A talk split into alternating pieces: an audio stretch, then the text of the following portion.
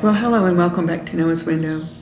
Right now, we're in the middle of a series talking about the verses behind songs that we sing at New Spring on the weekend. So I hope you're enjoying that. I know Mark and I really are. So the song we've chosen for today is titled He Knows My Name.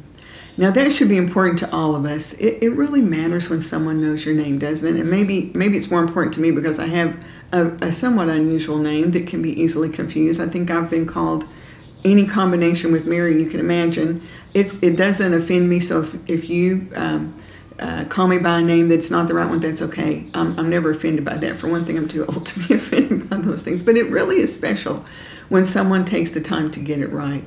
And it does tell me that they know me or want to know me enough to call my name correctly. But how much more important is it that the Lord knows our name? There's so much in that. Now, we could, there's so many scriptures. We're going to talk about several different phrases in this song, but let's go to John chapter 10, where we're told that Jesus does know our name and he calls us by name. Now, it's good to know the background of this particular passage because Jesus has just healed a blind man, and that creates a lot of uh, upset among the religious community because every time Jesus performs a miracle, it validates who he is and what he says, and that makes them angry. So he's kind of in an exchange with them, and I would encourage you to go grab your Bible, look at John chapter 9 to get the background before we get to John chapter 10. But in John chapter 10, uh, let's look at the first part of that chapter, and Jesus is speaking here, and Jesus says, I tell you the truth. Anyone who sneaks over the wall of a sheepfold rather than going through the gate must surely be a thief and a robber. But the one who enters through the gate is the shepherd of the sheep. The gatekeeper opens the gate for him, and the sheep recognize his voice and come to him. And here's the phrase He calls his own sheep by name and leads them out. So if you are born again, a child of God, you're his sheep, and he calls you by name. Isn't that a comfort? Isn't that wonderful to know that he knows your name? Now, there's some other phrases in this song that we really want to highlight as well. Um, in your presence, I'm made new. Oh, many places we could go here in the scripture, but let's go to the book of Second Corinthians, chapter 5. And Second Corinthians is a, a letter that Paul wrote to the Corinthians.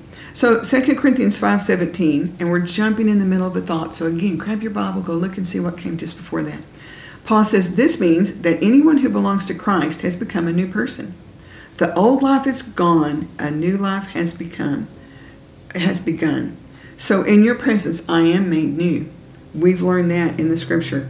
Um, going on to another phrase, I'm walking in your victory. 1 Corinthians 15 57 says, But thank God, He gives us victory over sin and death through our Lord Jesus Christ. So we are walking in His victory. Another phrase says, He comforts me. 2 Corinthians 1 4 and 5 says, He comforts us in all our troubles so that we can comfort others. When they are troubled, we'll be able to give them the same comfort God has given us. For the more we suffer for Christ, the more God will shower us with his comfort through Christ.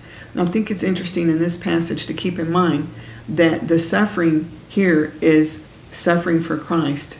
And again, I, I challenge you to go grab your Bible and read this passage to get more context. You know, sometimes we suffer for our own bad decisions, and not that God doesn't comfort us in spite of our uh, bad decisions bringing consequences because He loves us even when we mess up. But here we're talking about when we suffer for the Lord. Now, in the culture we're living in right now, that truly is coming our way. It's already here for many people. I'm still just heartsick looking at places around the world where Christians are being uh, tortured and killed, their homes burned, their children kidnapped. This isn't a, a story, this is real and it's happening in our world. But isn't it wonderful that the Lord, who knows our name, brings comfort when we suffer for Him? Another phrase in the song says, He gives me counsel. Psalm 73 24 says, You guide me with your counsel, leading me to a glorious destiny. So I'm so glad that as we're going through this life, He knows our name. He comforts us. He counsels us. He, he cares about us in a very intimate way. I hope that lightens your step as you go through this day today to remember that Jesus Christ knows your name and He's with you. Let's have a word of prayer. Oh, Father, thank you for caring about us enough to know us so intimately. Thank you for caring about every different thing we're going through. There's no detail so small that you don't care about. Thank you, Father, that you love us that much. I pray for each and every person who's watching or listening today that they would just uh, be aware of how much you love them and the fact that you do know them and that you do care and that you will lead them if they will look to you for that leadership and that counsel. Thank you, Father, for all that you're doing in our lives. I pray a special blessing on each and every one listening and watching today. And we're just going to give you all the glory and praise for all the things that you're going to do in our lives. And we ask all this in Jesus' name. Amen. Well, I hope you'll be back again tomorrow to join us again for another song, verses behind the song, here on Noah's Window. God bless.